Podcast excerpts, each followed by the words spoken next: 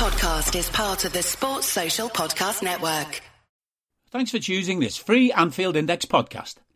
If you'd prefer to listen to this or any of our other shows without adverts, then now's the time to check out Anfield Index Pro. With AI Pro, you can supercharge your entire listening experience. You'll not only get all of our podcasts without the ads, but you'll have them far faster with our quick publish feature available exclusively for subscribers. AI Pro also puts you in the heart of our sound studio with an option to listen to many of our shows live and interact with the podcasters in real time as the shows are recording. Upgrading couldn't be easier. AI Pro is available on all popular podcast platforms, and we have our own apps for Apple and Android. Just head on over to AnfieldIndexPro.com and get started today. Hello and welcome to your post match Raw on AI Pro, podcasting to you from my field here in beautiful, rainy, rural Ireland. I'm Trev Downey, and joining me to give their immediate reactions to Liverpool 3, Nottingham Forest nil, 2, actually, sorry, that gave us a better win than we had in the Premier League from Anfield are Dave Hendrick and Jim Boardman. And just a word before I go to Dave that in case people are wondering, we are actually the only show in town today. Nina's show will not be on for obvious reasons, and um, she's going to be good enough to edit this one together later on. But just so folks know, there's not going to be a live uh, Discord and call in show today. Dave, um, I was just talking to Jim before you joined the call there, and I was saying that the the dominant feeling I had through that entire match well, actually, I was a little bit bored at times, but the main feeling I had was constant irritation. Mm. Um, irritation at the the pointless possession stuff that we were doing, like we did uh, against Leeds in the first half hour. Irritation at the ridiculous vulnerability that we showed every time Niakhaté threw the ball in or anyone put a cross anywhere near the box. Um, an irritation that we just couldn't seem to underline the dominant quality that we had on the scoreline. Uh, and, and I mean that in terms of fashioning really good chances too. So, yeah, overall, it was a frustrating afternoon for me. Do you have a more upbeat take? No, surprisingly not. Um, I, am very confused by what I've just seen. I, I've just watched the team have 82% of the ball and not really create anything at all from open play we had 82% of the ball and had six shots on target. They had 18% of the ball and managed five shots on target. And I thought created better opportunities from open play than we did. Um, the first half was basically the first 34 minutes against Leeds, where we had lots of sterile possession and created nothing from it. And our only opportunities came from set pieces. And look, we could easily have gone in 3 0 up that's the the flip side of it is Virgil missed an opportunity. It was a good save by Navas. Gakpo had an opportunity hooked off the line by Nico Williams, and Jota missed a sitter in the first half.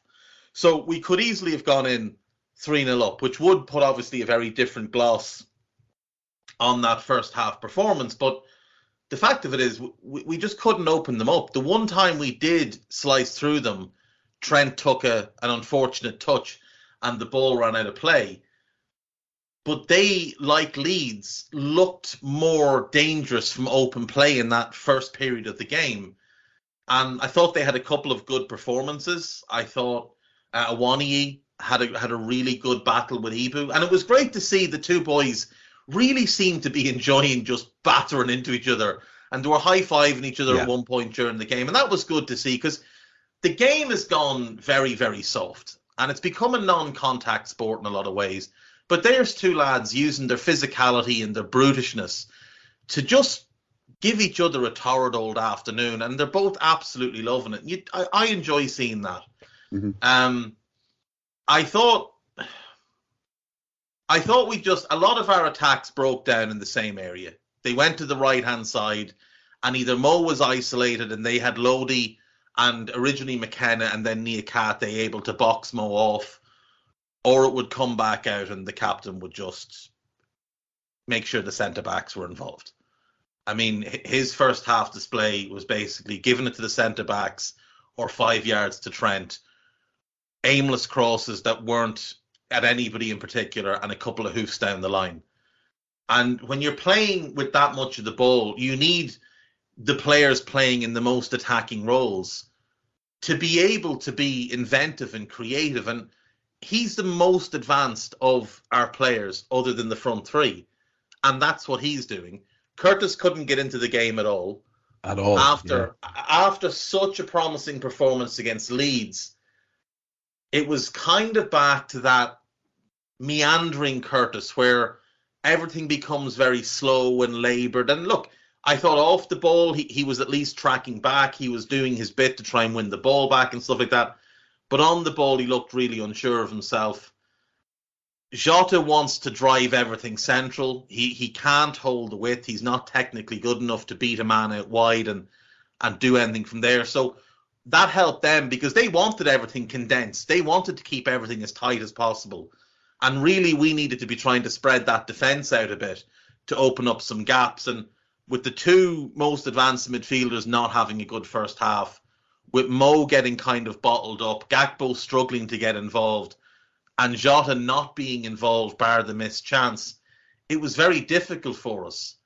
And on the other side, then, whenever they looked to launch it long and, and try and get a bit direct with us, we started to look really nervy really early on. And they had a couple of opportunities where Gibbs White broke onto the ball in midfield. And if they just had one more committed runner, maybe something would have opened up. And we saw that for their sec uh, their first goal, where Gibbs White breaks onto a loose ball, drives in field, and Nico Williams makes the run, and Gibbs White finds. But if they'd had that in the second in, in the first half, I think they would have caused us trouble. Yeah, uh, Jim, it, it, it's it's it, Dave's painting a, a, a, a, the realistic picture. I think of the uh, of the match I was watching. Um, I had the joy, uh, as I was saying to you earlier on, of watching on Premier Sports, which means I had all my compatriots uh, doing their bit, uh, including the world class punditry of Kenny Cunningham, um, which I, I, honestly do believe has done damage to my brain. Uh, uh we also had Gary Breen on co-coms, and when they got back to Kenny Cunningham and um, Damien Delaney uh, at halftime, the lads were obsessed and at full time obsessed with the role of Trent Alexander Arnold. And I, I, hate to I hate to give it to them, but they did have something um, in that, even though they went on about it excessively. Whatever your initial impression is, would you funnel it through the prism there of what you thought of the Trent experiment trademark today? Are you that person who has everything? The coolest merch, and those must have fan threads. Well, over at our Anfield Index shop, we've gone that extra mile when it comes to pimping up your Liverpool collection. From our popular range of bespoke design t shirts, sweaters, hoodies, and hats, to our signature edition mugs, prints, and coasters, all provided with fast worldwide shipping. We have something for every red. We also stock official LFC merchandise and are licensed with the Premier League and UEFA to sell official iron on shirt badges and sleeve patches. As a listener to this podcast, you can get 10% off everything with coupon code AIPRO10. Just head over to AnfieldIndex.shop or find us on Etsy by searching for Anfield Index. Yeah, I mean, I, I, can see why they're obsessed with seeing Trent there because it feels it feels unusual, and I do and I do think I don't know it's a good idea, and at times it's going to be great, but at other times, you know, maybe you just need to be a bit more conventional with things a little bit. And I hate saying that because I'm one of like, we spent the last three years telling people off for expecting Trent to be a conventional fullback who doesn't really offer much going forward type of thing. And um, I don't know, today it just felt like at times he was an extra man, and they weren't. We, we weren't even finding him to give him the ball to do something, some of his magic with. You know, he, he wasn't doing anything except on the on the rare occasions they went forward. You know, when, whenever we, whenever we were uh, level, that it kind of put our, our, back three, if you like, under more pressure just for that moment in time. And um, I don't know, it just it, it, I wasn't I wasn't keen on that experiment today just being used as much as it was. I think um, there's a time and place for it, and definitely, definitely, definitely not when you're looking so vulnerable to long throws, which is, a, I suppose, if I was doing the co-coms today, maybe the thing I'd have focused on might have been more about the long throws and um, what it is that makes Liverpool so much look like they're absolutely shitting themselves anytime anyone gets themselves revved up to take a long throw. I mean, um, whether it's just some old trauma from the Stoke towels and things, I'm not sure.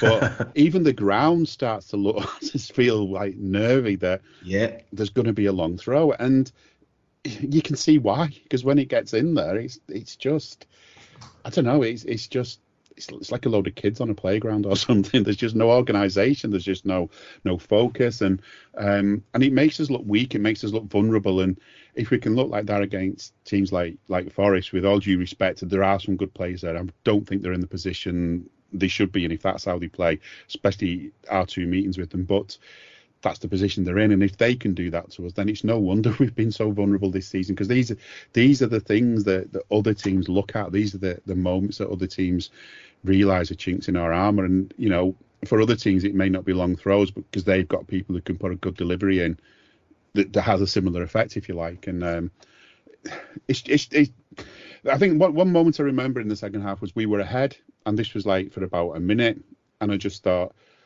it may have been before that. I was thinking it took me back to all those um, spring summers at Anfield when a really good Liverpool side was passing the ball about for fun, keeping possession, and then out of nowhere, up at pop some some legend um, with a with a great pass to another legend who'd, who'd, get it in the back of the net, and off we'd go, four 0 win or something.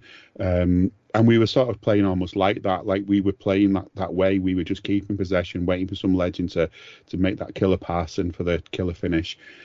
But we're not that team. We're not that great team from the 80s and 90s that used to. Oh, sorry, not 90s, 70s and 80s that used to be able to do that. With this team, with this team that's just not quite got the ability to sort of always win a game and we need to take chances we need to make chances. And and the thing is for all the passing around we were doing as dave said the stats say yeah we had a hell of a lot of the ball but we did nothing with it. I mean i don't know what if there was ever a stat made of percent, percentage of useful possession um, out of the possession you've got i mean forest would probably be on 80% whereas we'd probably be on uh, 20% and I think that that's the frustration for me more than anything was, you know, we were sort of starting to believe our own hype. You know, we were having loads of the ball, we were in control of the game, etc., etc. But they were quite happy to sit and watch us do it, and that then leaves you open and leaves you vulnerable. And you know, at half time, I think I wrote down, you know, we could end up losing this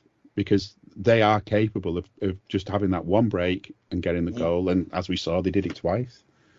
Yeah, uh, for what it's worth, the frustration I spoke about earlier on, borderline anger, was almost entirely created by uh, a combination of a couple of things, and one of them, chief amongst them, were the the long throw-ins and the attendant chaos that went with them. It's um, it's just not okay uh, if it happens once or twice, but when it happened every single time, and, and and even low crosses into the box, it was a free kick driven in low at one stage, and it was like, oh, what do we do with this? This new inventive idea. Yeah, like like I get the idea that most teams don't hurl the long cross in anymore. Gone are the days of Rory Delap moving the hoardings to get a long run up so he could hurl the ball into the box. But you know, after like the fifth or sixth one, you'd think somebody in our back line or somebody in the coaching staff would have had a word and said, Look, this is how we deal with this from now on.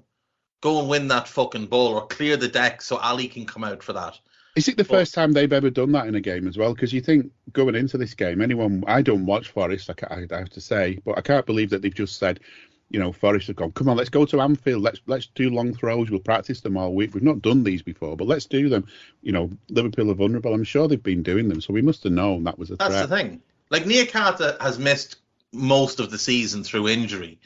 So it hasn't maybe been something that's been frequent for them. Mm. But when he's played in recent weeks, it is a weapon they've tried to utilise. And like you say, Jim, they're not just going to go, oh, well, should Liverpool have Konaté and Van Dijk, two of the most dominant aerial centre backs in the world? this is the right game to just lodge, crawl, uh, lodge the throw in. Like this is something that they do. It's a fundamental piece of of how they create some chances. It's no different to us with Trent or Robbo crosses or free kicks Mhm. it's just a different avenue to creating chances, and we, we just were completely unprepared for it.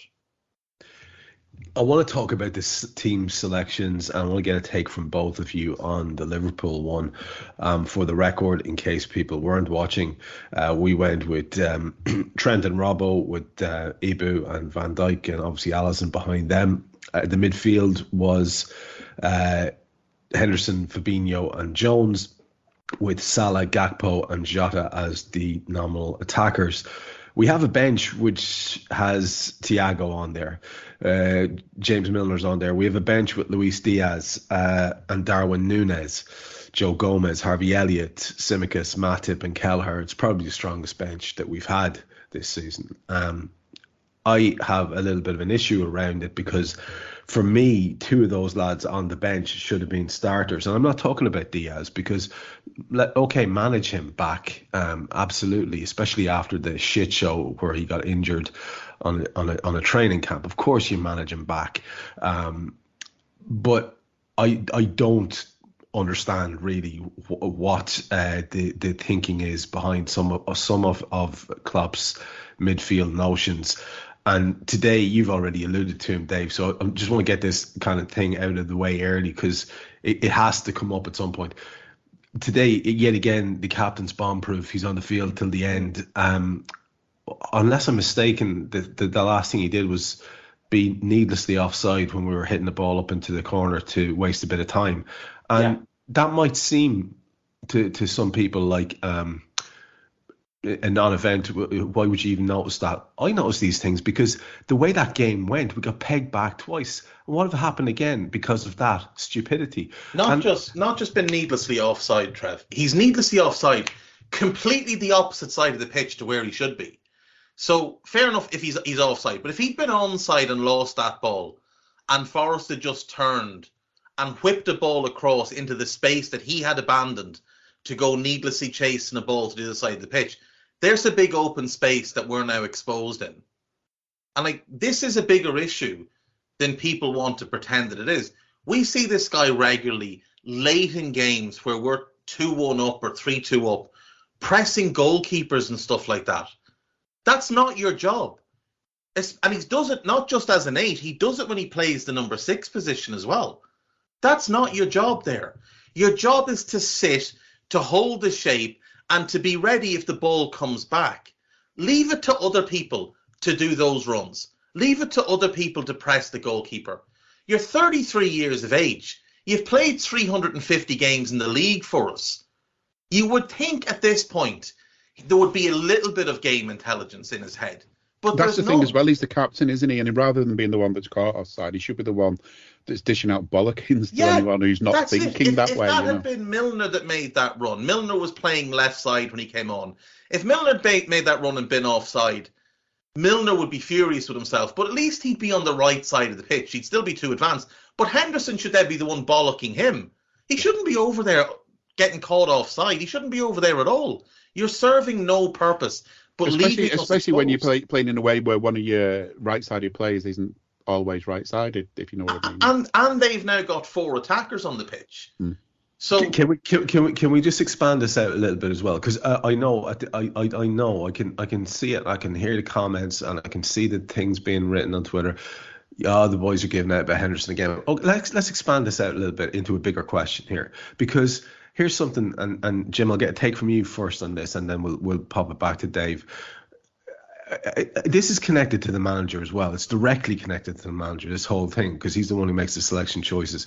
And when he decided to change the midfield today, he took off Fabinho, who I thought was having an okay as you know in, in this current iteration of Fabinho, an okayish afternoon.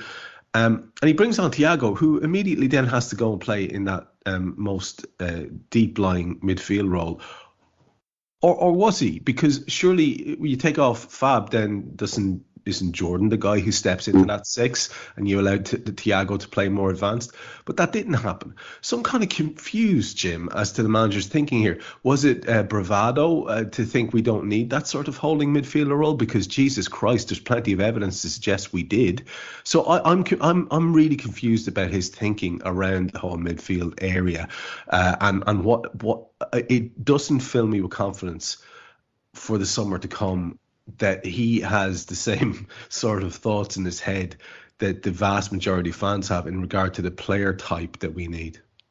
Yeah, I mean, I don't know whether he's just thinking the midfield's been so shit this season, whichever one I've put out, I might as well just stick anyone anywhere. Maybe you know, maybe he's just given up on trying to put any logic to it. Um, I don't know. I just it doesn't it doesn't make a lot of sense. I mean, I think we know the midfield we've got is not is not great. I don't know whether Fabinho maybe went off because, and we've we've gone so far without mentioning this word, but because the ref wasn't very um, generous with his cards today. Mm. But I think Fabinho misses two games if he gets another yeah, yellow. so whether yellow from a two-game suspension. So whether that was a little bit of the thinking to take him off, but as you say, bringing him on, you would expect Hendo to sort of take his place and and in a way, Thiago to kind of mean that that Trent doesn't need to go centrally anymore. Yeah. You know, at this point in the game, we can sort of get it a bit more like we're ahead, we're vulnerable. Let's tighten things up at the back and keep, you know, hold on to what we've got a little bit more. Um, let's not take chances. But um, I don't know. That's just. And, and you know that's that's the thing that we used to hate when we were watching Liverpool against Brendan Rodgers when Brendan Rodgers was manager. One of the things we hated when we were in our best spell with him was how bad we were at just sort of you know, it's exciting to watch, but then we we were so leaky at the back. You know, so focused on on scoring, we weren't thinking about about uh, defending. And you know, again, that seemed to happen today. The the whole even the sort of when we were taking the short corners, it was a half-hearted. But come on, we can score from this, lads. No, no, no, no. Look, just just be happy. Three points. That's what we need. You know, it's two. You know, another win straight after the last one. It's this kind of thing. We've got to keep this run going. But no, it's this sort of I don't know. I mean, I'm, i feel silly complaining about a Liverpool side being positive, um, but sometimes you know, being positive. we've seen today we weren't making much use of our positivity. We weren't completing the chances. Let's get home. Let's get back in, and let's have a bit of analysis about how we managed to turn 80% possession into six shots on target. You know, let's let's look at that later. But for now, let's hang on to what we've got. Um, again, I just think I do. I just think the midfield is such a mess that um, I, have given up on it.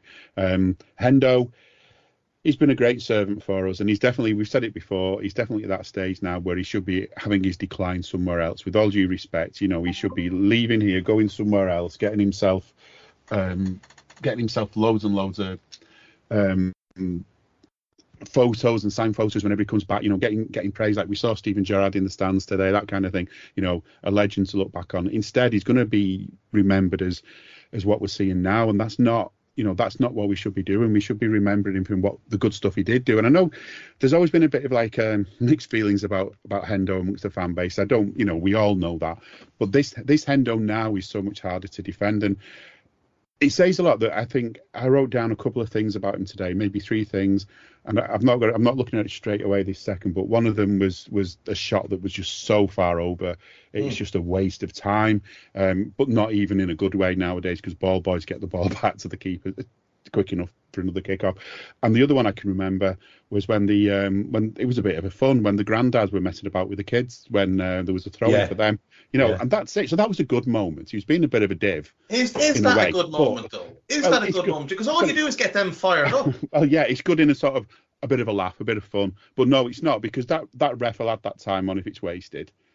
Although he didn't add any on for us, that ref would add that time on, and as you say, gets them fired up all it does is gives you a bit of time maybe to get organised for you for the actual throwing, but we weren't they, getting organised with all the time. The yes, they almost scored from that throwing. Like I'm not being funny here, but this Henderson is not new. This is the same Henderson we saw last year, and this is the same Jordan Henderson in terms of his ability on the ball, as has always been. His ability on the ball has not declined. What's declined is his ability to run. So I have to I have to ask, and nobody has given me a real answer to this.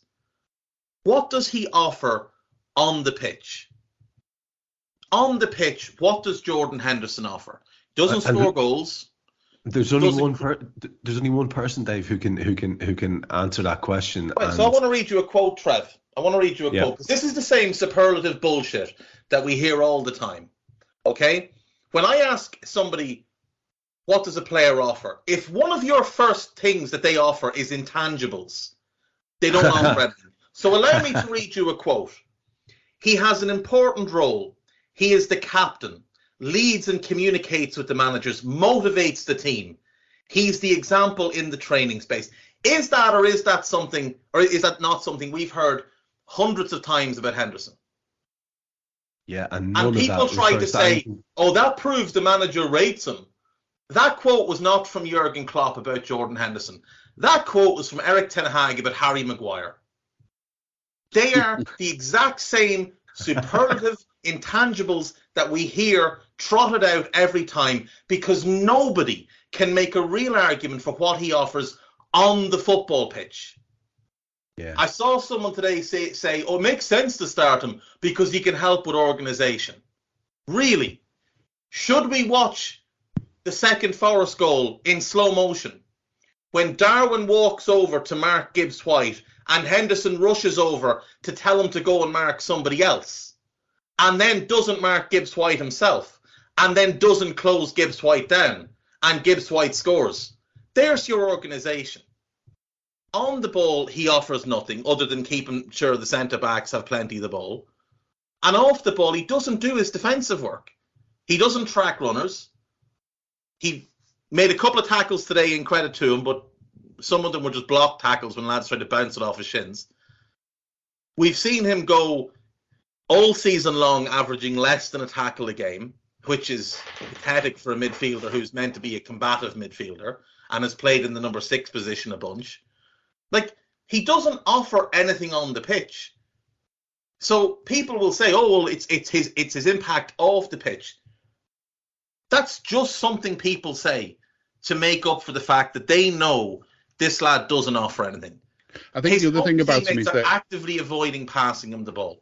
th- th- this this season, I think you, you could say he's got every player gets to a point in the career. I mean, I actually think if they get to a certain point in the career, then maybe you're better off letting them go and getting someone younger in who's of the same, roughly same kind of level who could grow into something much better, rather than having someone who's at that level now and he's only going to get worse. But when we struggle this season, then yeah, you can look at the bench and think, well, who else? Who else could have come on? But as Trev said, when you look at the bench today, how you know that's the that's the thing. He's not. He he wasn't. Was he really? Uh that that high up the pecking order, if you like. Should he have been that high up the pecking order that he got to start today? And you know, and finished him and finished bomb proof And enough yes, to finish. yes. bomb proof. But he's bomb. He's been bomb proof all along. Like he was awful last season, awful, and actively played a role in costing us the title. He was awful in the Champions League final, and it doesn't get talked about. Nobody wants to talk about it because they're all afraid of saying it. Not one know I think journalist, well? not one journalist has written a single story about his decline. Not one. Not one of them have had the balls to say, let's be really honest here. Jordan Henderson has not put together a good run of three or four games since early 2020, before the pandemic. I think one way to one way to Yeah. sort of compare the kind of treatment he's getting is to say, so if we if, if whatever whatever starting level you think Hendo's at, you you're being really blind if you think he's still at that same point now that say he was say three years ago, two years ago, whatever. Where where is he now to where he was then? You're right. There's a decline. Um, is to look at the way Trent Alexander-Arnold got treated earlier on in the season when he had the audacity to have some bad games, you know, um, or have bad moments in games. The same goes And- for Virgil, the same goes for Mo. Yeah. Those great players are the reason we won the trophies that we won. And yet, much of that praise got diverted to lesser players like Henderson. And yet, when he declines and is shocking, nothing gets said. When they have a rough spell, they get absolutely pillared. Naby Keita went to Atletico Madrid and scored a worldie and had fault in two goals that they scored. The next day, three Liverpool journalists, journalists had hatchet pieces ready to go. Earlier this season, Naby came in, I think it was against Crystal Palace, and had a stinker. The next day, two Liverpool journalists had hatchet pieces ready to go. Not one single piece in any way critical of this guy. But yet, when he wanted to tell the story of how the club were being mean and not offering him the contract he wanted, they all rushed to hold him up. Oh, how could Liverpool survive without Henderson? Now, here we are, two years into a four year contract. He has been awful since signing that contract. It's got two more years to run at 10 million plus bonuses a year. And we're stuck with this. And nobody's going to take him off Yeah. our hands because no one wants him. And the plat the platitudes and cliches continue apace from all pundits. Everyone watching the game saying, Of course they "Oh, do. you know, again, leadership, um, um, um, engine, and the, you know, creativity." Honest to God, these are the things that are being said by these people. Don't forget model professional. Never let but also, also invent. Well, sure, and, and you could say that, but but but but but inventing things, inventing things like creativity, inventing things like uh, the engine, uh, mi- midfield engine. This is this is not the case anymore. So it's just strange, and it's tied in directly to the manager. There's no two ways about it. And uh, like I said, just come full circle on this and get that that chat out of the way early on in the show.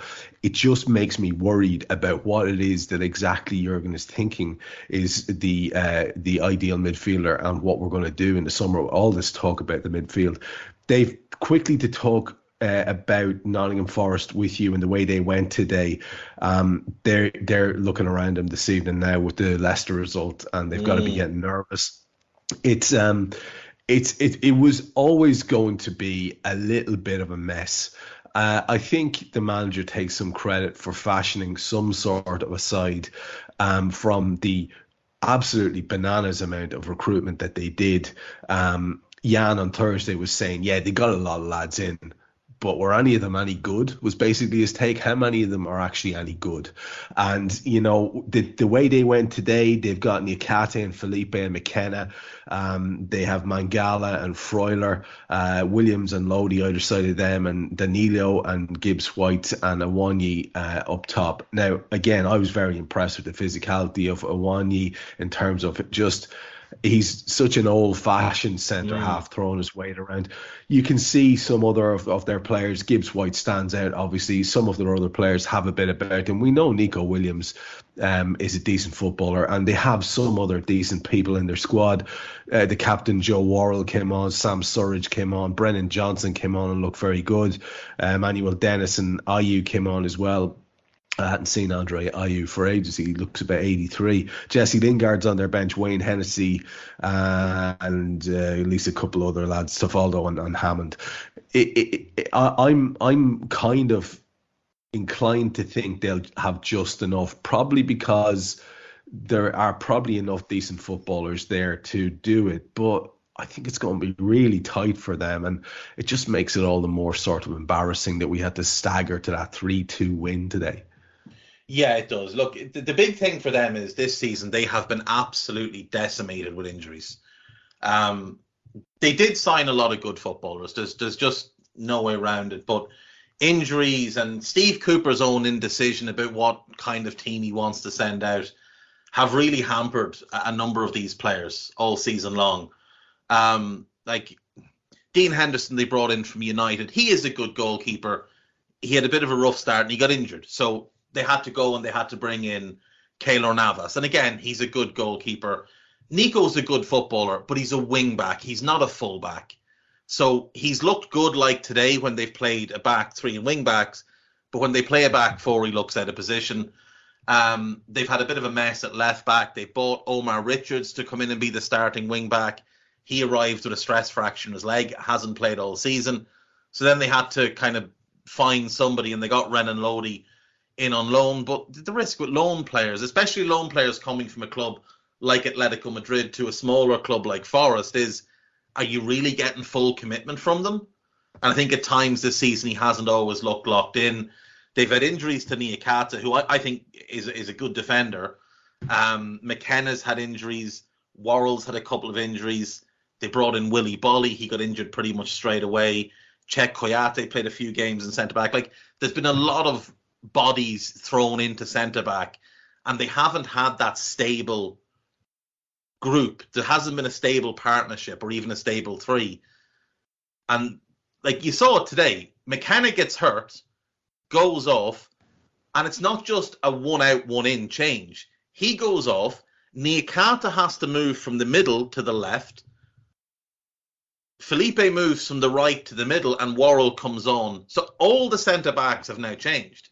Is that And just I know you couldn't all be bothered running along You just all moved along one or something. Yeah, they all just switched across one, but like it, it, it does take like you, they're having to adapt to new roles. They're adapting to a different person to the side of them.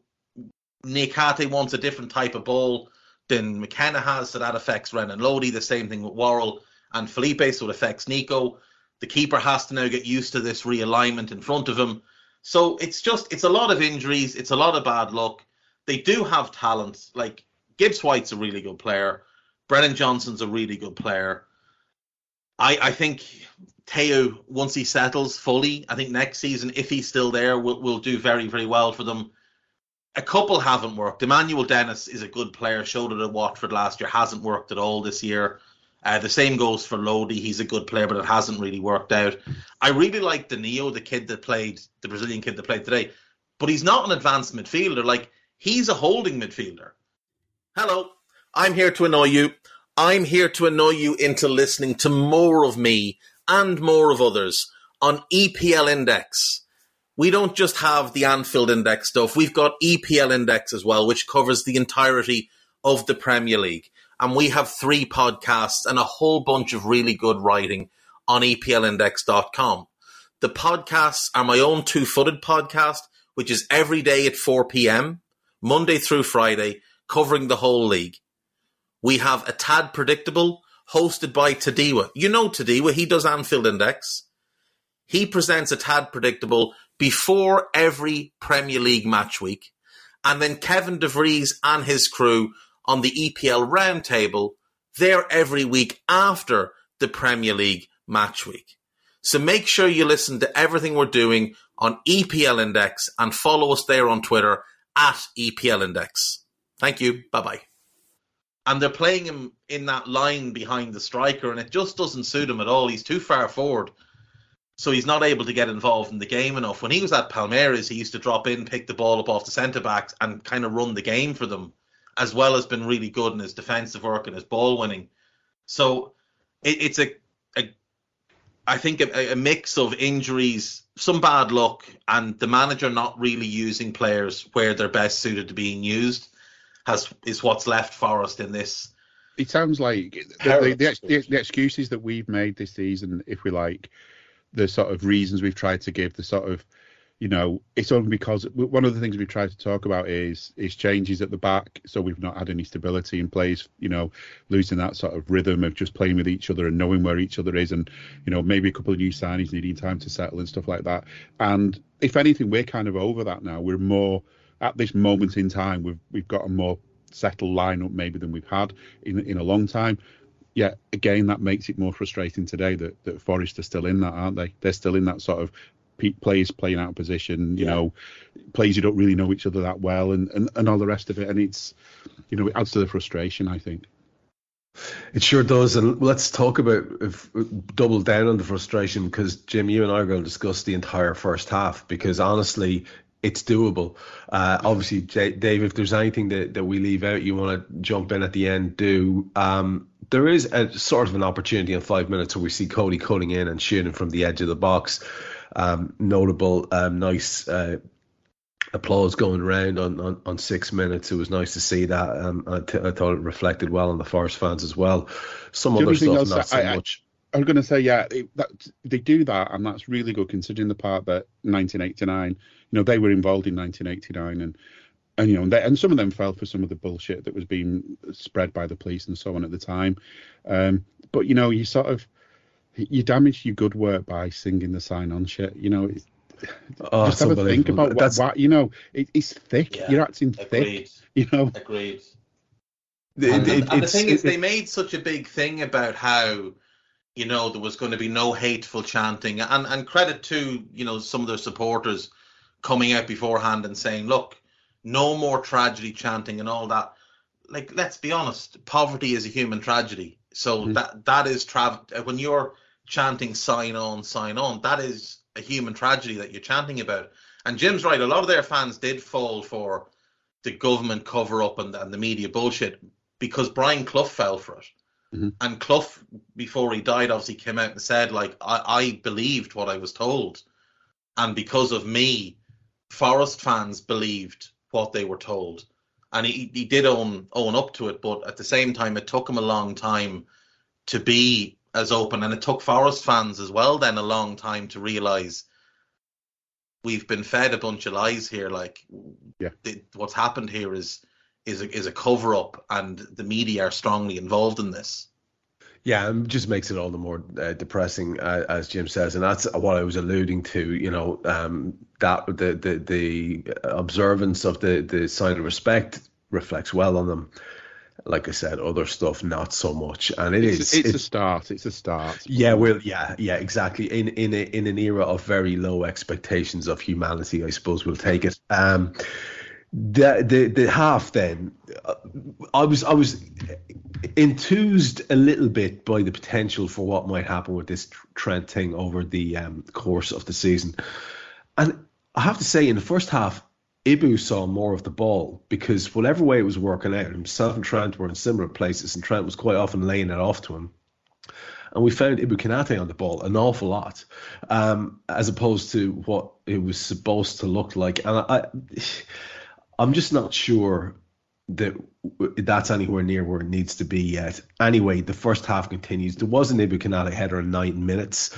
Uh, there was a Virgil nearly got to a corner on nine minutes as well. Um, good carry um, of the ball um, uh, by Mo and a nice ball through towards Cody Gakpo on 16 minutes, but it didn't come to anything we were starting to play some nice stuff. It wasn't really at the tempo, Jim, we'd like it to be, but it was okay on 26 minutes. Virgil headed a Trent free goalward. Uh, Gary Breen said he should do much better with the header because Gary Breen was such a world class talent.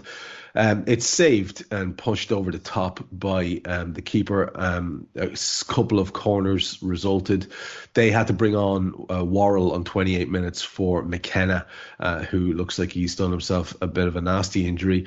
There was a chance from the second of those two corners after um, uh, came on. Um, on the half hour mark, Ibou went close uh, with a header cleared. Oh, oh, sorry, it wasn't. It was um, it was um, uh, uh, Cody. I think at that stage went close, and his attempt cleared off the line. We didn't get to see a replay for ages, so uh, that's why I haven't changed my notes. 34 minutes. Uh, again, after a corner, the ball broke to Mo. Um, he carried it a little bit and he curled a sort of haphazard enough shot over the top. Jota was free on the back post from a Trent free on 38 minutes, and his header goes into the side ringing. He should probably have got that one on target. And a nice move on the 40 minute mark that Dave mentioned earlier on got Trent in, but unusually for the kid, um, his touch was heavy and the ball went over the dead ball line. That's the first half, and you can hear from what I've said there, with that exception of the ones cleared off the line, there's nothing really of note from us in terms of dangerous ones. I suppose Virgil's header on the one that's cleared off the line, Jim. Um, anything else jump out at you or any, any takes you have on that first half? No, I mean, apart from Joe Worrall used to be a referee, um, that was confusing at one point. Um, um, the referee from Warrington back in the day, bit of a sort of Man United supporter, people said, but obviously ah, they're, they're, impartial. Okay. You know, uh, referees are always impartial, always have been. Um, always. It, it, as we said, I mean, we pretty much summed the first half up already because the first half sort of encapsulates all that was wrong with us, really. Apart from, as you say, those couple of chances, um, it was, you know, it was a, it was a good effort from Van Dijk. It was well saved. It was, you know, Neco Williams clearance on the line. Um, if I'm going to say anything about him today, it's why did we sell him? Because I'm sure we could have continued to make use of him. Um, but let's not get back onto um, plays that we maybe shouldn't have kept in the summer. Um, it it, it was uh, at halftime. My take was basically that you know loads of control, not too much to show for it. Um, that the Forest haven't threatened us much, but the, at this point, I, re- I wrote down nil nil is a worrying score because you know we know what they're capable of, we know what we're capable of, and it just felt we weren't we just weren't pushing hard enough. Um, and the other surprise for me really was that there hadn't been any cards yet in the half because there'd been a few sort of fouls that normally you'd think you'd expect to see uh, see cards for. And you know, we've we've done well not to mention the referee too much. The only other thing is he added three minutes on, even though one stoppage was more than three minutes.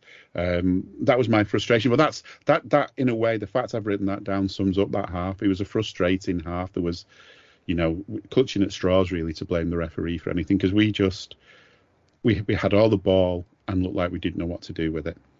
Yeah, Michael Oliver, the the wonderkind, the great next the next great thing in refereeing. He's just managed to blend into uh, become one of the other um, you know sort of unremarkable and quite often awful um, uh, fellas marching around the middle of the park. Yeah, I couldn't believe um, I'd hardly noticed him for like a whole half. It, yeah, yeah, well, uh, that's true. Actually, he, he does like a bit notice.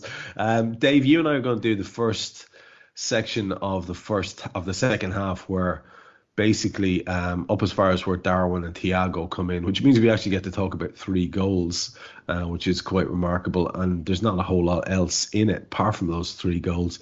Uh, just before we do, is there anything you wanted to say on the first half? Are you happy to plough on? No, it was uh, it was a rather uneventful first half rather than the the three chances I mentioned earlier on. Yeah, yeah. Let's do, let's have a look then at what happens in that early part of the uh, second half up as far as the hour mark. Uh, we have a goal. We're ahead in 46 minutes. It's shot a, a Trent corner got kind of shouldered across the face of goal uh, by a Forest defender. Um, Fab headed the ball back goalward and Jota came across it to not at home because I think Fab's header would have been stopped. So it's a nice little poacher's goal um, and well taken. On 48 minutes, there's a snapshot by Gibbs White, well saved by Ali. That should have been a little bit of a red flag for our defence, a little bit of a, a warning light. Um, but alas, uh, as we'll find out later on, it wasn't. Um, on 50 minutes, just four minutes after we've gone ahead, Williams has them back level. It's from a throw in. Surprise, surprise.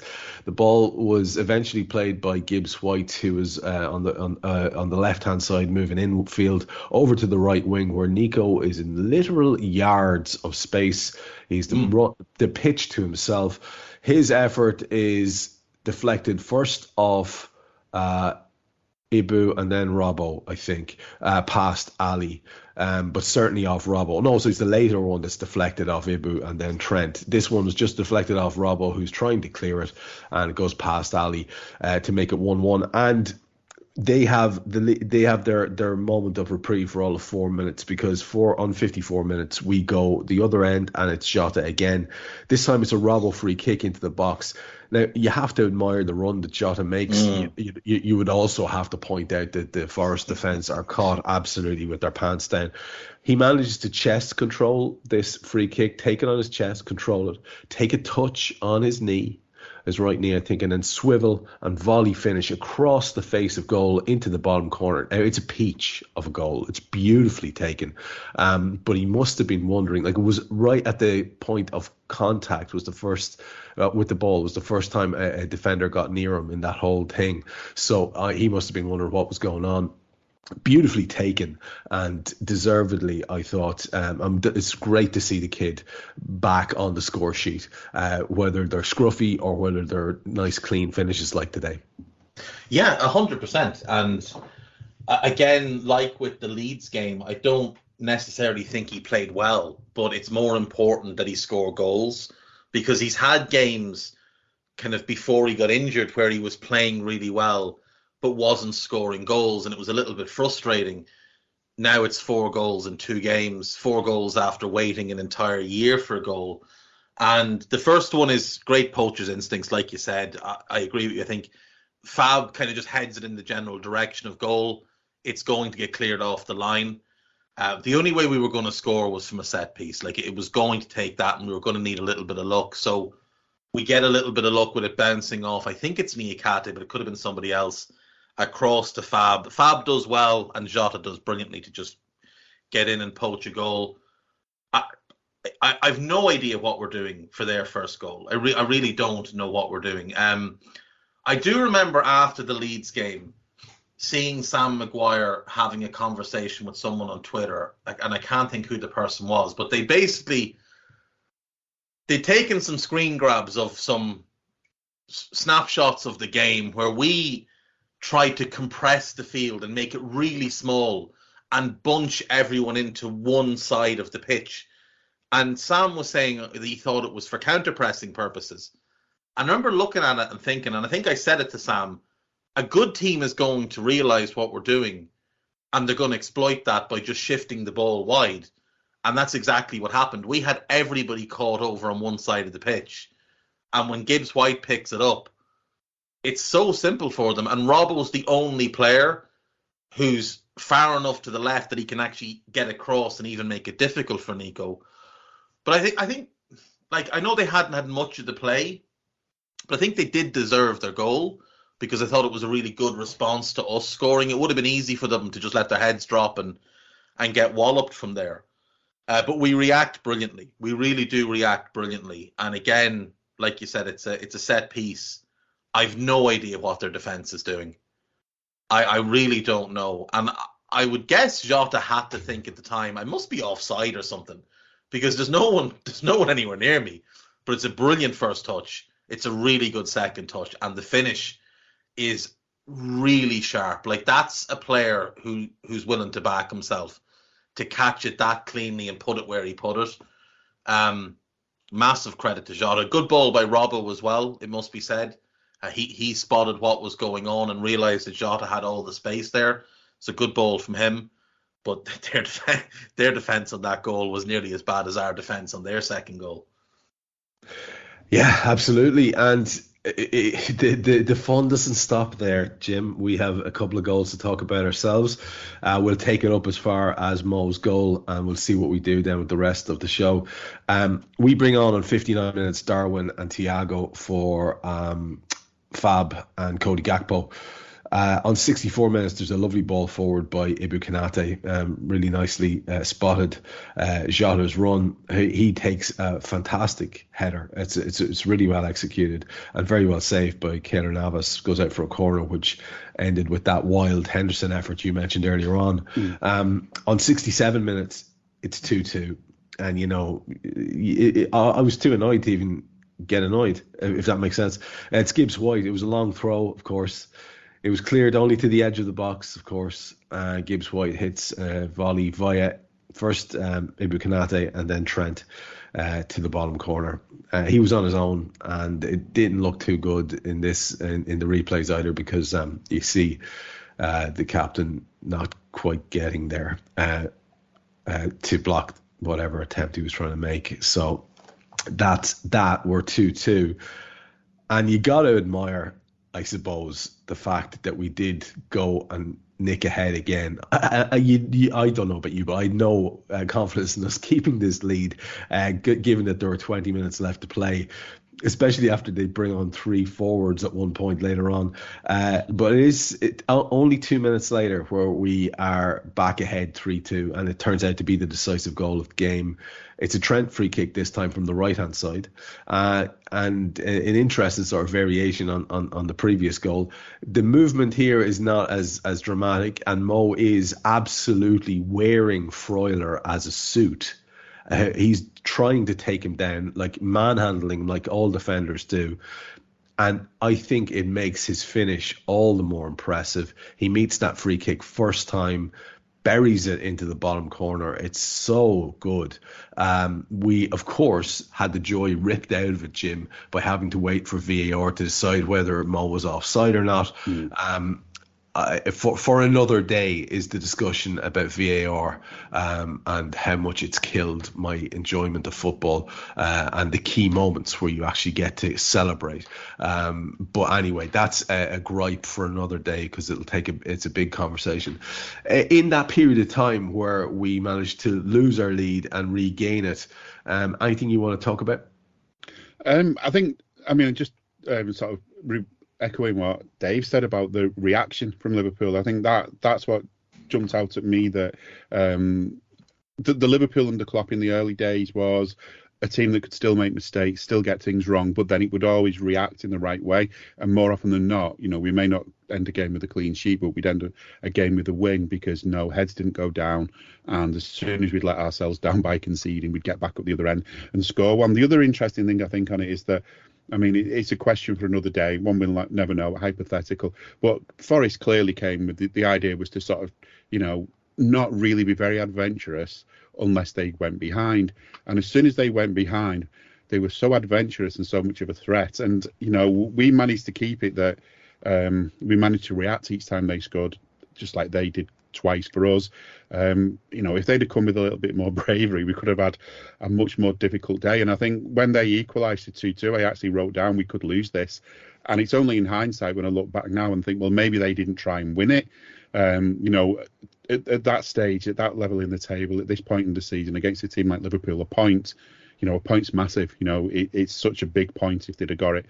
Um, and they could argue they were unlucky, but um, yeah, I mean that that that goal from Salah, um, I was frustrated, if anything, that the, about the VAR, with that was going on about VAR, that that we even had to stop and wait for it because he was he just didn't look offside. He was nowhere near offside. He, no. Not for a moment did it cross my mind that it might be tight, it might be close, and it was you know it it, it, it was such a good ball that got straight through to him as well. It was, you know, I don't think people sort of um, give Salah enough credit for his strength at times. You know, people are so quick to sort of call players divers and so on and so forth. And you know, the amount of wrestling that was going on at that point in time, Salah could have easily gone down and she tried to get a pen.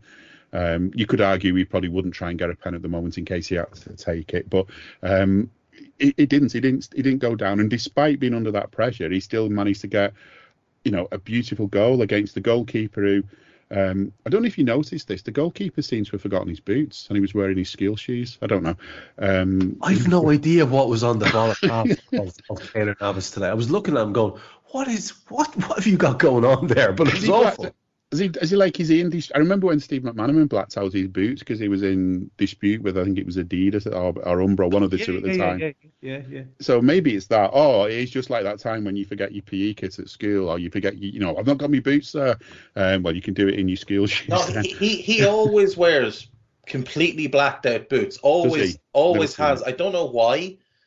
I've no idea what it is, but that's he has always worn completely blacked out boots, and he wears the long leggings that are the same color as whatever yeah, shorts they, were, they, they which would be fine. Tight, they weren't tight enough or something. No, no, they looked like they were his mom's tights or something. You know those old tights that women used to wear back in like the seventies that like your granny would have had back in the seventies. No, That's what it looked like. Yeah, no Rabati tights. That's what that's what it looked like. Um, and it, you know it's fine if you're wearing green or blue, but in grey it just looks horrendous. It just yeah. looks awful. God love him. He, he, he, was he was he was struggling uh, in in the in the appearance department. All right, and, and Jim, I'm he, he, made a couple of good saves though, didn't he? I mean, I mean to, to be ah, fair, you know, he's, he's class act. He's yeah, a class yeah, act. I, I, I, I, think he's a fantastic goalkeeper, um, and doesn't get half. Uh, Would, wouldn't mind him as a backup to Alisson this summer if oh. Kelleher's going to leave because he could be available on a free. Imagine that. That would be fantastic. That's um, the kind of transfer business we should be finding, isn't it? Never mind all the big name, big money signings. It's these peripheral that's players, if you like, that's, that you need to be doing with, as well. With three European Cups to his name, like that's a lad who's been in the biggest games and has no no concerns about um about any pressure and like the fact the bottom half. And that's it. And the fact that he's gone to Forest shows he's not necessarily a guy with a big ego either. Yeah, yeah. Uh, Molly's eager to get involved there. She yeah, she is. Unfortunately, yeah. Fair play, fair play to her. That's good. Uh, I, I, I, what I'm going to do is I'm just going to pause, pause it here because we need to uh, mention uh, the significance of that goal from Mo Salah today mm. because what it does is it puts him level with Robbie Fowler in terms of goals scored, but in uh, in 70 games less, if yeah. you don't mind. And now I'm looking at it, and I think I heard you talking about this before, Dave. I'm looking at, I, I didn't, I didn't agree with you in terms of it being possible but I think he will. Uh, he'll obviously probably overhaul Steven Gerrard before the end of the season, most likely. Yeah. And next season he'll overhaul Billy Liddell, and I think he can just rest easy there because that is a hell of an achievement. It's of course very possible if he stays at the club that he could get, I think, past Gordon Hodgson as well, and maybe even into Roger Hunt territory. But you're talking about another 102 goals. That's and don't forget, he's not he's not been our first first choice penalty taker either for most of the time he's yeah. been here. So, that's exactly that's that's Milner that's has probably 12 or 13 penalties that Mo could have taken. Yeah, yeah, um, that's a massive massive part of it. He'd be nearly at he'd be nearly at Billy Liddell uh, if if if if if he was if he was hitting those pens. Yeah, it's it's a, it's a stunning achievement. It's and the just goals for per game that's be, so impressive, Trev. It's the goals per game. Is, like it is much better goals per game record than Fowler, than Gerrard, than Liddell, than Hunt, and than Rush. The only one with a better goal to game ratio is um, Gordon Hodgson who's got a spectacular record. It's outstanding. 77. And Yeah. remember, Gordon Hodgson married his professional footballing career with also playing first class cricket. He played for Lancashire and was one of the top bowlers in the country for a number of years and then gave up the cricket to focus on football. But he What a could have done even more. Um, just one of, one of the great sportsmen. But I don't know, like, I- I was looking at it at the start of the season and, and just thinking if Mo just repeats what he's done in terms of the overall total of goals across the next five years, because he'd been in five years, then he's only a season or so away from potentially passing Rush. Now, he might not stay long enough, and obviously there'll be a decline at some point. I know some people have jumped to tell us he's in decline this season, but And also f- five years at that output, Dave. That's that would that would be like unheard Alex. of. Yeah. well, it's yeah. not. Is it unheard of though? Because like, let's look at Cristiano, who's Well, okay, with, with the exception of Messi and Ronaldo, you're looking at like it's it's it's it's it, it'd be all it, it would be unusual. Yeah, it would Yeah, be yeah. unusual. But the thing with Cristiano that's kept him doing what he's been able to do is is how he looks after himself. There's not Which a guy Mo- in the Premier yeah. League in better shape than Mo. That's And- it. Yeah. You know, when I hear about how, you know, Marcus Rashford is having this unbelievable season and should be in the conversation for footballer of the year, but he's got 28 goals in 48 games. Mo has 26 and 43. So, you know, that's a, a slightly better goals per game rate or, or a similar goals per game rate. Mo also has more assists. I'm hearing talk that Bukayo Saka has overtaken Mo as the best right winger in the league. Now, I love Saka and I think he's having a great season. He's got 14 goals in 42 games, and a number of them are penalties. And he also doesn't have as many assists as Mo, I don't believe. And he's So- playing for a team that's well That's great. That's almost flying. winning the league, but probably going to throw it away. You know. Yeah, I think they've, I think they've, they've hit the skids. But do you know what I mean? Like, this is the standard that Mo was held to. Mo, by the numbers, is having a better season than Saka and Rashford. And he's and had a yet- shit season in many of our had- eyes, hasn't he? You yeah, know? by his own standards. Because But it's, it's the it's same with by his own Virgil. standards, yeah. That's what I it's mean. the same with Virgil. Like, yeah, Virgil clearly not as good this season as he was last season or pre-injury. But let's let's not compare him to himself for a second. Let's compare him to the other defenders in the league. Other than Sven Botman and maybe William Saliba, has there actually been any centre backs that have had a better season? Ibou, you could argue. Diaz would be an argument. But like I'm hearing Lisandro Martinez is having this unbelievable season, and then I'm watching his team ship four goals in one game and six in another and seven in another. I'm watching Newcastle tear them apart. I'm watching Arsenal tear them apart. And I'm thinking, our players, our great players, are not this is how great they are. They're being compared to themselves, not to the other players in the league, because they've transcended the league. When Trent is getting absolutely rinsed, it's because he's being compared to himself. Reece James has just as many bad games, no one says a word. Trippier has a load of bad games, no one says a word. Ben White has a load of bad games, nobody says a word. The greatest thing Ben White, Reece James, and Kieran Trippier have accomplished in their careers is being compared to Trent. That's the standard that Trent has set, that Virgil has set, and that Mo has set. That they're the benchmark. And they're only compared against themselves because nobody else comes close in terms of what they've done in body of work. And you only see um, I don't need a VPN. I've got nothing to hide. Huh. This is what I used to tell myself before I hooked up with LibertyShield.com. Not only is my home internet now fully encrypted, but I can now access all the websites I want, whenever I want, and do so from absolutely anywhere. As a Liverpool fan, I love to know I can now watch every match, regardless of whether it's on UK TV or not. My Liberty Shield VPN makes sure nothing is blocked and guarantees me super fast streaming speed throughout that match. You can get connected right now with their software package, which includes a 48 hour no obligation free trial and instant access to their apps for Apple, Android, Fire TV, PC, Mac, and Android TV. Or go a step further like I have and get one of their pre configured VPN routers. These small but powerful devices allow you to easily connect every device in your home to VPN, making it the perfect solution for smart TVs, Mag boxes, and games consoles. Visit libertyshield.com today and use coupon code AIVPN25 to get 25% off at checkout.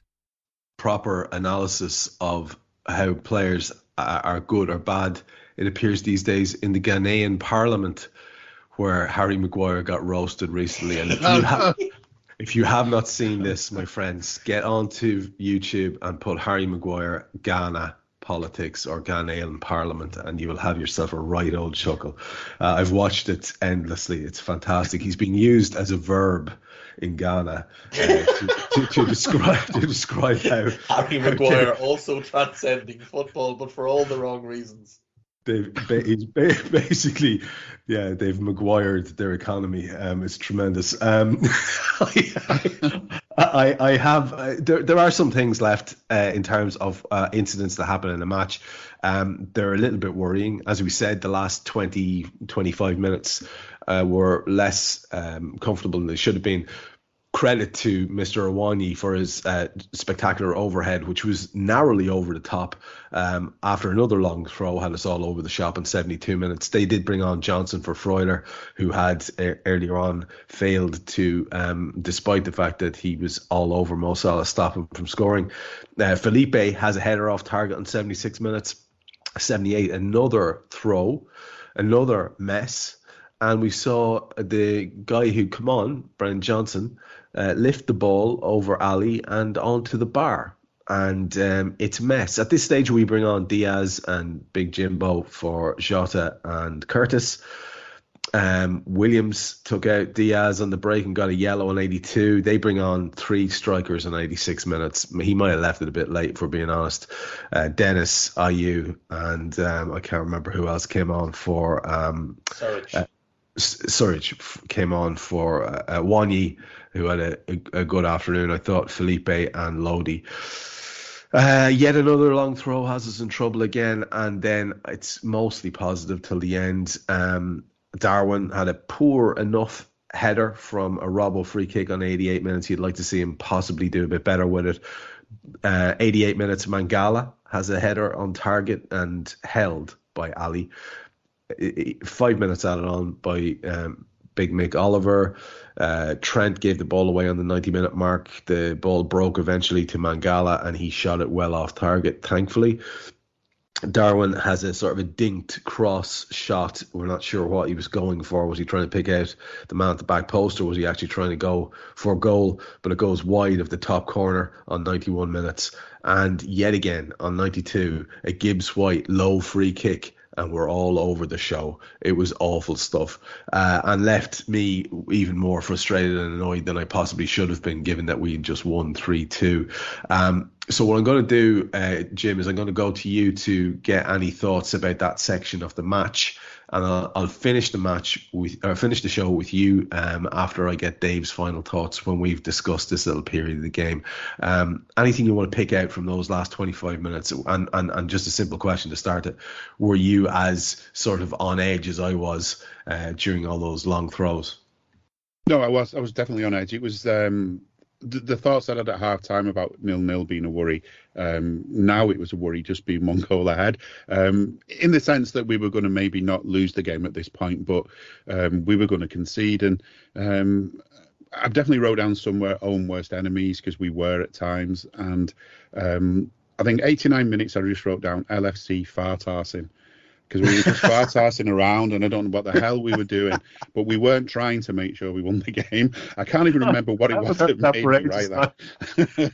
um, so yeah, it's it, it's it's it's it's just frightening to see that we could that we can play like this towards the end of a game that we have had so much control over. Um, yeah, I mean, I don't know if that Nunez effort was was a cross or an attempt to chip the keeper. Either way, you know, it, it was nice to see him you know, trying something, um, even though it didn't quite work out. But yeah, um, when the five minutes went up, I thought, oh shit, five minutes.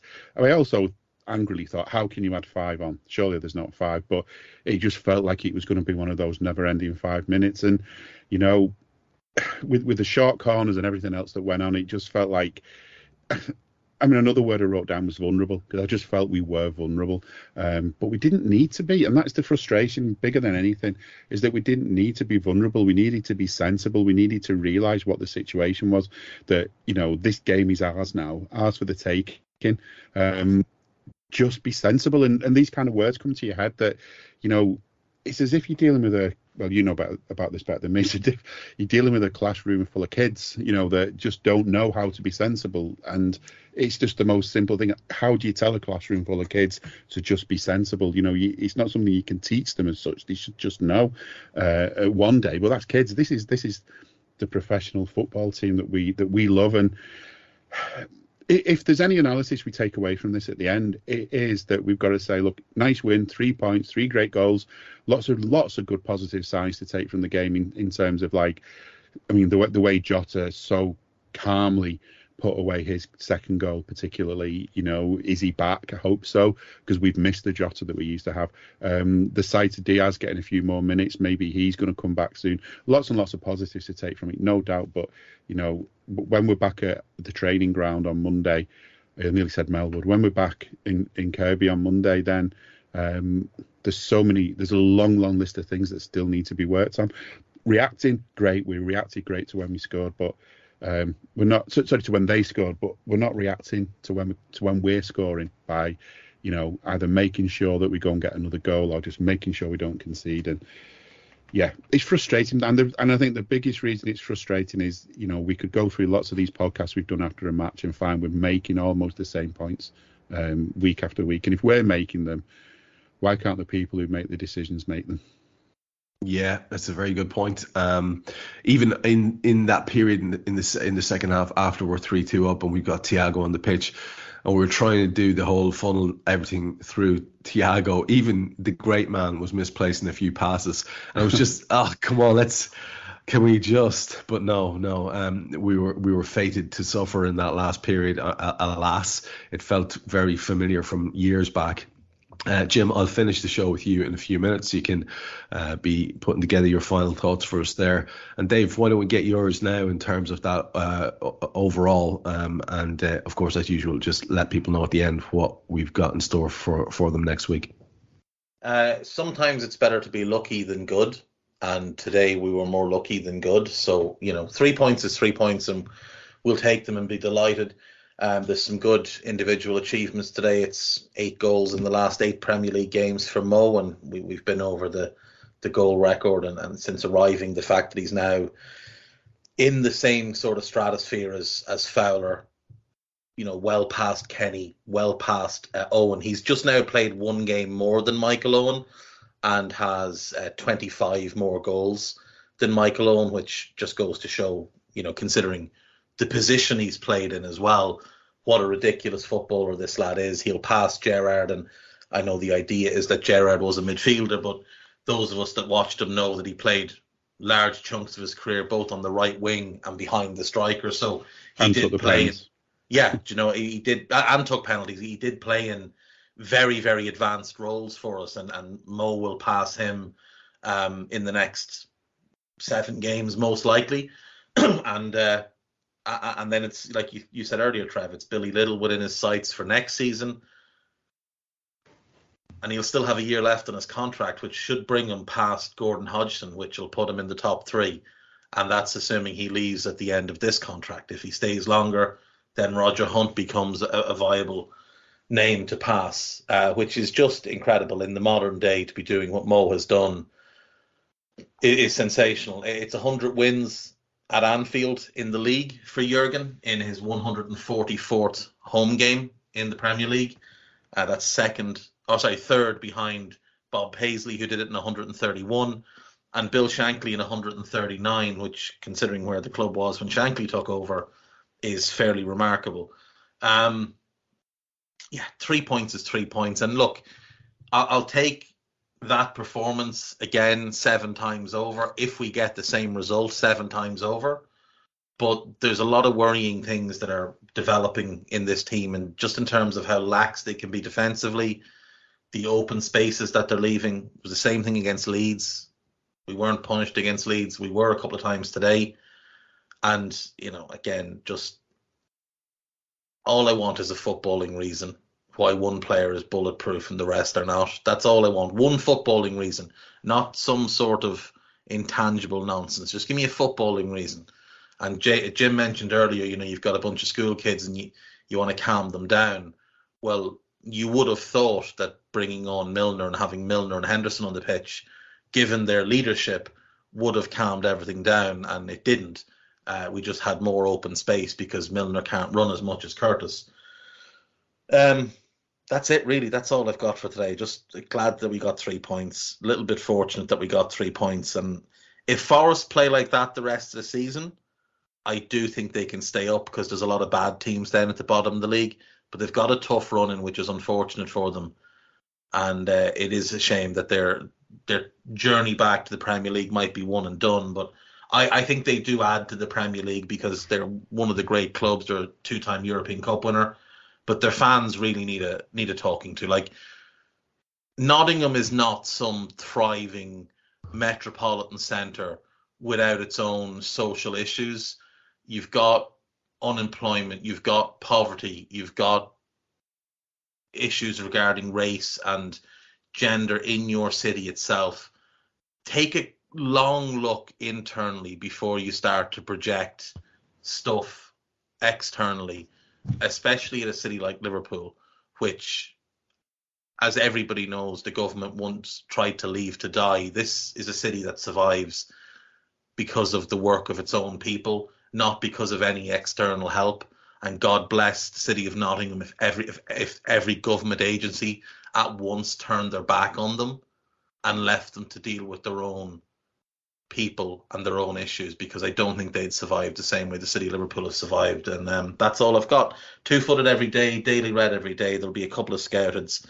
There'll be a fight fever at some point with Dave Davis, and I'll probably try and get an old school with Gags as and when he has some time.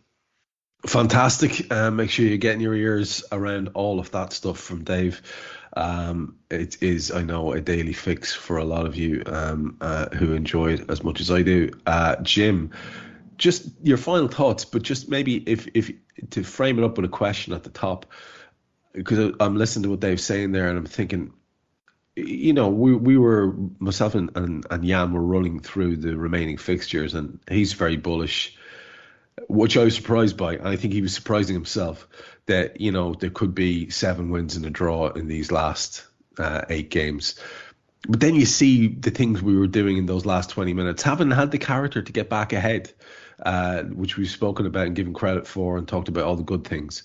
Uh, and I wonder, do we have uh, what it takes to get the necessary results, to get the European football, which I think is actually a must. The more I think about it, it's it seems to be very much a, necessity. I think for us to get Europa League, it might at least indicate some sort of attainment for what has been a most awful season.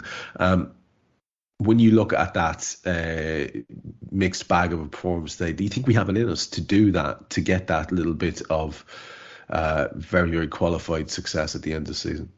I actually do, believe it or not, and I don't want to sort of sound like I'm ultra confident on that. It's a sort of very, um, it's almost like trying to think logically rather than with my heart and stuff, but also from my memories as well. And that's this this this word that's been used tonight that, that Dave mentioned, that I've mentioned, and the way we react to things, because now we seem to have remembered that when you go a goal down or when you concede a goal, that's not it. You know, you're not you're not going to turn a win into a draw by because you've just conceded. You actually can still, you know, if there's more than a minute left on the clock, you can probably go at the other end and score one. And that is probably, um, I think, what is going to get us into a decent position at the end of the season. Whether we enjoy that run is another matter. Um, I'll say we can look back on today's game and say um, we enjoyed the win, we enjoyed the points. I'd rather have three points than you know a wonderful performance and a defeat. Um, we got the points, and as every game goes on that we get the points, even if we win it that way, we're going to be happy. So um, maybe we all need to go and see our GPs just to make sure our hearts are okay and, and can stand up to it. But I do honestly think that we could do it, um, you know, because we've done it before, and Champions League, obviously, way out of our, our reach now. But yeah, if we if we can get a decent finish at the top, it, it it's not even just about the playing in Europe, which is so important. You know, we we get to test ourselves. We get to um, maybe we can even be a little bit more experimental in the in the European games as well. If it's not Champions League, who knows? Um, but decent in Europe when when we want to be, and it's just important that we keep that going. But also when people look back on things and there's sort of a hangover into next season that it will be oh Liverpool who finished seventh last season and it's that whole thing starts hanging over you into the new season. Whereas if we go into a new season saying Liverpool had a shite time for most of the season, but look at what happened at the end, look at that run they went on. It's so important for us to do that now, and I think we can. Um, I just wish we wouldn't do it in the way we've done it today. Wish we do it in a nicer way. Um, I mean, overall, I have to agree with what we said. I mean, I don't think Forest in the right position for the kind of team they are, but they're in that position because of what's gone on before. And obviously, a lot of what happens next isn't going to be in their hands. Um, they can only do as good as everybody else. Um, they, they, they, they can only do try and do as well as everybody else or better than everybody else, but other people can still do better than them, and um, there's nothing they can do. Yeah, you, you, know what I'm trying to say. Um, COVID brain is actually finally kicking in now. Um, Mo Salah, Mo Salah amazing. What a player. Um, I mean, the only thing I can add to what's been said really as well is a lot of those legends from from the sort of early days before Premier League sort of days. Um, you know, we'd be having 42 game league seasons and things as well. So um, there's there's so many ways you can say. I mean. And it's whether he reaches those targets or not. It's just good to have a player who's in a chart that looks like that. You know, he he's been a, a wonderful player for us, and he's and you know, when we talk about how well he keeps himself um, physically, but the kind of person he is as well. I mean, um, we talk about Henderson. If there's anything good we can say about Henderson, he's he's he's well liked. He's you know he's a good he's a good captain. He tries to get the clubs to do the right things. You know he'll he'll ring round other captains to get them um, to get their clubs to do the right thing on certain important issues, things like that. So they there's something good about about Jordan Henderson, but that doesn't answer the question Dave wants answering, of course. But for Mo Salah, he what a, what a person he is, and um, there's so many stories about how much of a role model he is for for other players and for younger players coming through, and he's exactly the kind of player that any young player should want to model themselves on. It, it's not what he does on the pitch; it's what he does off it as well. Um, yeah, granddad's on the touchline. I won't forget that. I hope that really is probably the last time we see um, Milner and Henderson together. Um, with all due respect, you know, we've got some great memories, but I hope that's the memory that sort of ends my my memories of them. As far as um, you know, the season's nearly over for us now. Let's hope we can keep winning games and keep it interesting. Because the other reason to try and keep winning things is I hate those seasons where you play five or six games that are meaningless. I really cannot be asked with that. So I just hope we can keep winning and keep it interesting. As far as me doing anything is concerned, uh, there was no Scouser Tommy's last week. I had COVID after managing to avoid it for three years. Um, I don't remember much about the Leeds game, so even if I tried to do a podcast, it wouldn't have been much use. But I'm on the mend, so hopefully next week Jay and I can get back and get another Scouser Tommy's through because you know there's plenty to talk about. There always is with this club, and let's see if uh, if Jay's as enthusiastic and, and positive and confident as I am look forward to it, and everyone else should do as well. If you get an opportunity to listen to Jim and Jay, make sure you're keeping an eye to see when that and if that drops. Uh, we will have lots more for you on the channel, of course, as always. Um, I'm going to try and get an AIP in tomorrow, which will be uh, almost Hendrick levels of productivity for me with about six shows in seven days or uh, something like that. Seven shows actually in eight days, I think it'll be.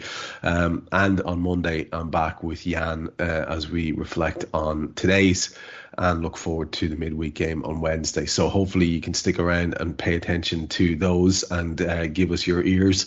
Uh, we appreciate them and we appreciate you as listeners as ever.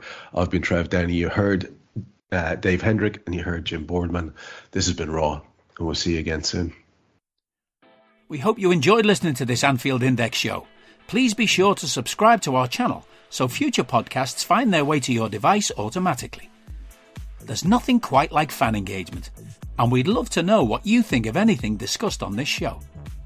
The best way to get in touch is over on our free Discord community, where both podcasters and listeners debate the hottest LFC topics 24 7. Sign up free now at AnfieldIndex.com forward slash Discord. You won't regret it. You can also follow us on Twitter at Anfield Index and find us on Facebook by searching for Anfield Index. Oh, and before you go, we'd love it if you could leave us a five star review on your favourite podcast app. It only takes a couple of seconds, and it means the world to the people who create these free shows. Sports Social Podcast Network.